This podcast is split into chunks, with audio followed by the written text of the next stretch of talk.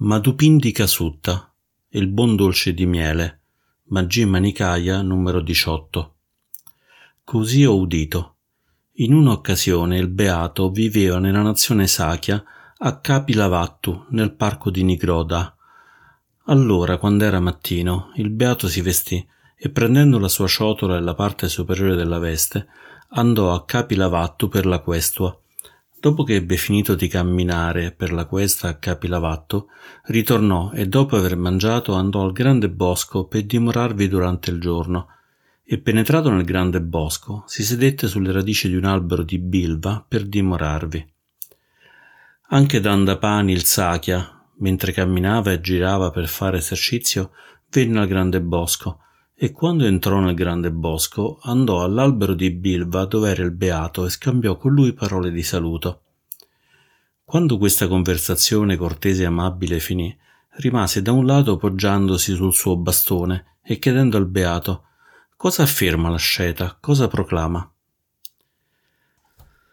Amico, affermo e proclamo il mio insegnamento, in modo tale da non disputare con nessuno nel mondo, con i suoi dei, i suoi Mara e i suoi Brahma, in questa generazione con i suoi asceti e Brahmini, i suoi principi e le persone comuni, in modo tale che le percezioni non siano più alla base di quel Brahmino che vive distaccato dai piaceri sensuali, senza dubbi, privo di preoccupazioni, libero dalla Brahma per qualsiasi tipo di essere.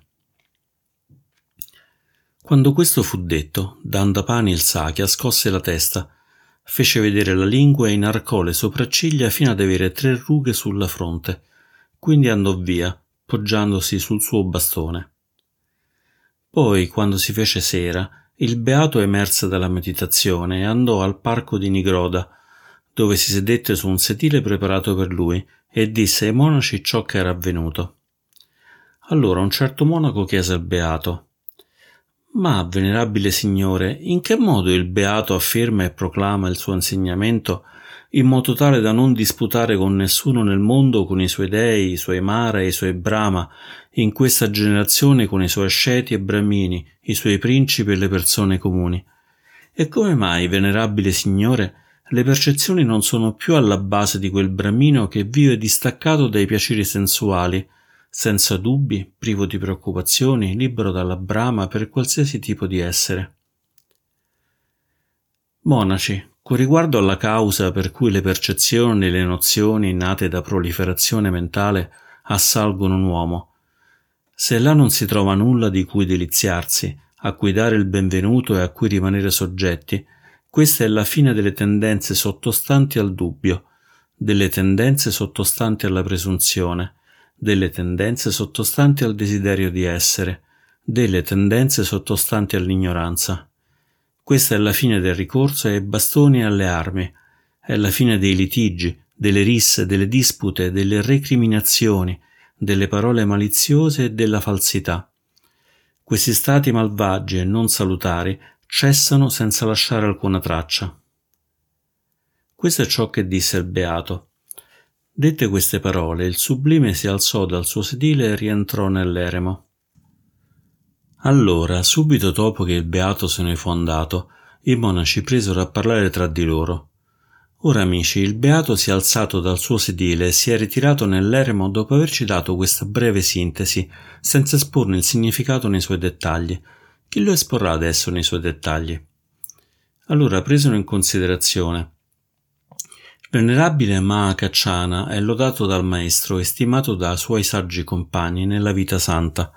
È capace di esporre il significato nei suoi dettagli. Supponiamo di andare da lui e chiedergli il significato di questo insegnamento. Allora i monaci andarono dal venerabile Mahakacciana e si scambiarono i saluti. Quando questa conversazione cortese e amabile finì, si sedettero di lato e gli dissero ciò che era successo, aggiungendo che il venerabile Makacciana ce lo spieghi. Il venerabile Makacciana replicò Amici, è come se un uomo che avesse bisogno di un legno massello, girando alla ricerca di legno massello, pensasse che il legno massello dovesse essere cercato tra le foglie e i rami in un grande albero da cui si può trarre il legno massello, dopo aver scartato le radici e il tronco. E così state facendo voi, venerabili, pensando che dovreste chiedere a me del significato di questa materia, avendo trascurato il beato dopo che eravate faccia a faccia con il Maestro. Per conoscere il beato conosce, vedere egli vede, è la visione, è la conoscenza, è il Dhamma, è colui che è santo, è colui che dice, il proclamatore, il chiaritore del significato, il donatore del senza morte, il signore del Dhamma, il Tathagata. Era quello il momento in cui avreste dovuto chiedere il significato al beato. Così come ve l'avrebbe detto, così lo avreste dovuto ricordare.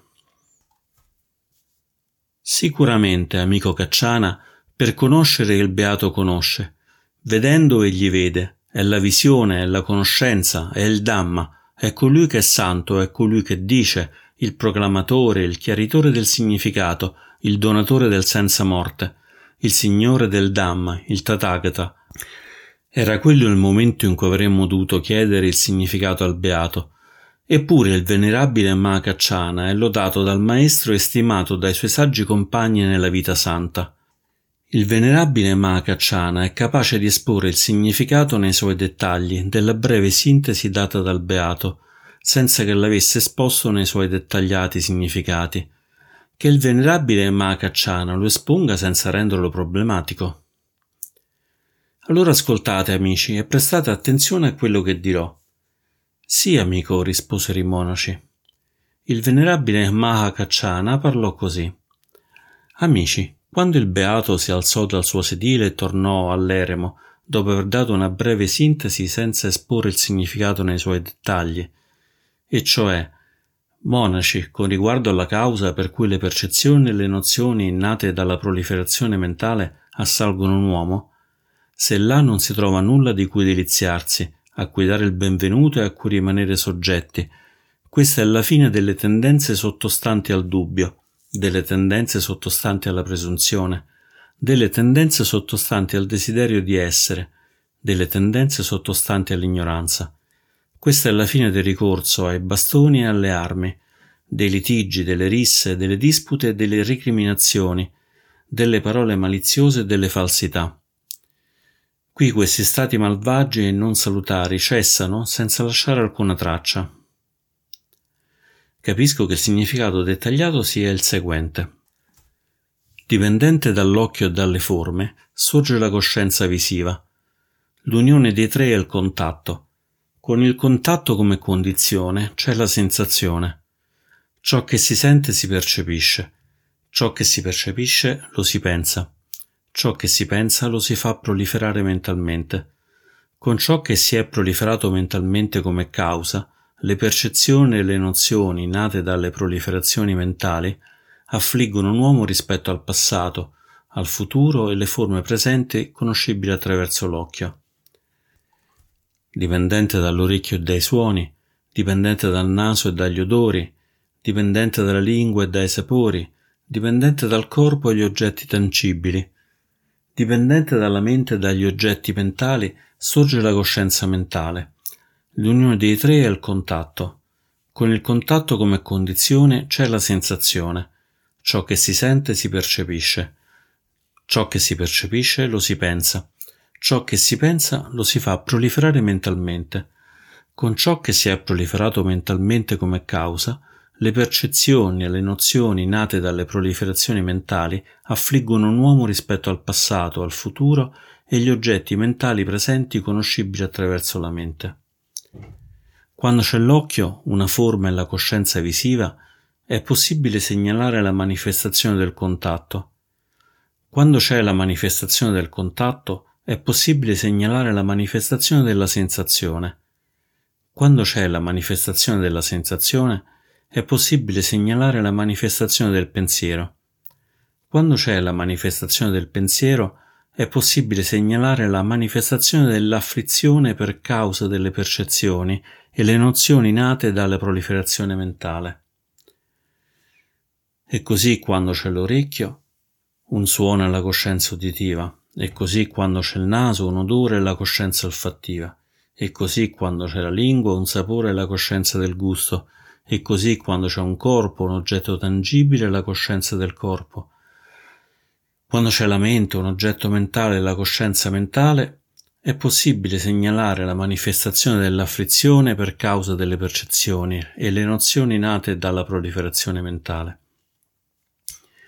Quando non c'è occhio, né forma né coscienza visiva, è impossibile segnalare la manifestazione del contatto. Quando non c'è manifestazione del contatto, è impossibile segnalare la manifestazione della sensazione. Quando non c'è manifestazione della sensazione, è impossibile segnalare la manifestazione della percezione. Quando non c'è manifestazione del pensiero, è impossibile segnalare la manifestazione dell'afflizione per causa delle percezioni e le nozioni nate dalla proliferazione mentale. E così quando non c'è orecchio né suono né coscienza uditiva, e così quando non c'è naso né odore né coscienza olfattiva, e così quando non c'è lingua né sapore né coscienza del gusto, e così quando non c'è corpo né oggetto tangibile né coscienza del corpo. Quando non c'è mente né oggetto mentale e la coscienza mentale, è impossibile segnalare la manifestazione dell'afflizione per causa delle percezioni e le nozioni nate dalla proliferazione mentale. Amici, quando il beato si è alzato dal suo sedile e si è ritirato nell'eremo dopo aver dato questa breve sintesi senza esporne il significato nei suoi dettagli, che sarebbero monaci con riguardo alla causa per cui le percezioni e le nozioni nate da proliferazione mentale assalgono un uomo, se là non si trova nulla di cui deliziarsi, a cui dare il benvenuto, a cui rimanere soggetti, questa è la fine delle tendenze sottostanti al dubbio, delle tendenze sottostanti alla presunzione, delle tendenze sottostanti al desiderio di essere, delle tendenze sottostanti all'ignoranza. Questa è la fine del ricorso ai bastoni e alle armi, dei litigi, delle risse, delle dispute, delle recriminazioni, delle parole maliziose e delle falsità. Qui questi stati malvagi e non salutari cessano senza lasciare alcuna traccia. Io capisco che questo non è il significato dettagliato. Ora amici, se volete andate dal Beato e chiedetegli del significato di questo argomento. E così come il Beato ve lo spiegherà, così dovrete ricordarlo.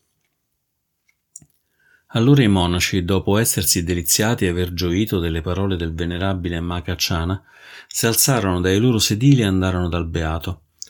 Dopo avergli reso omaggio, si sedettero a un lato e raccontarono al beato tutto quello che era successo dopo che lui era andato via, aggiungendo Allora, venerabile signore, andammo dal venerabile Mahakachana e gli chiedemmo di spiegarci meglio. Il venerabile Mahakachana ce ne espose il significato in questi termini, affermazioni e frasi.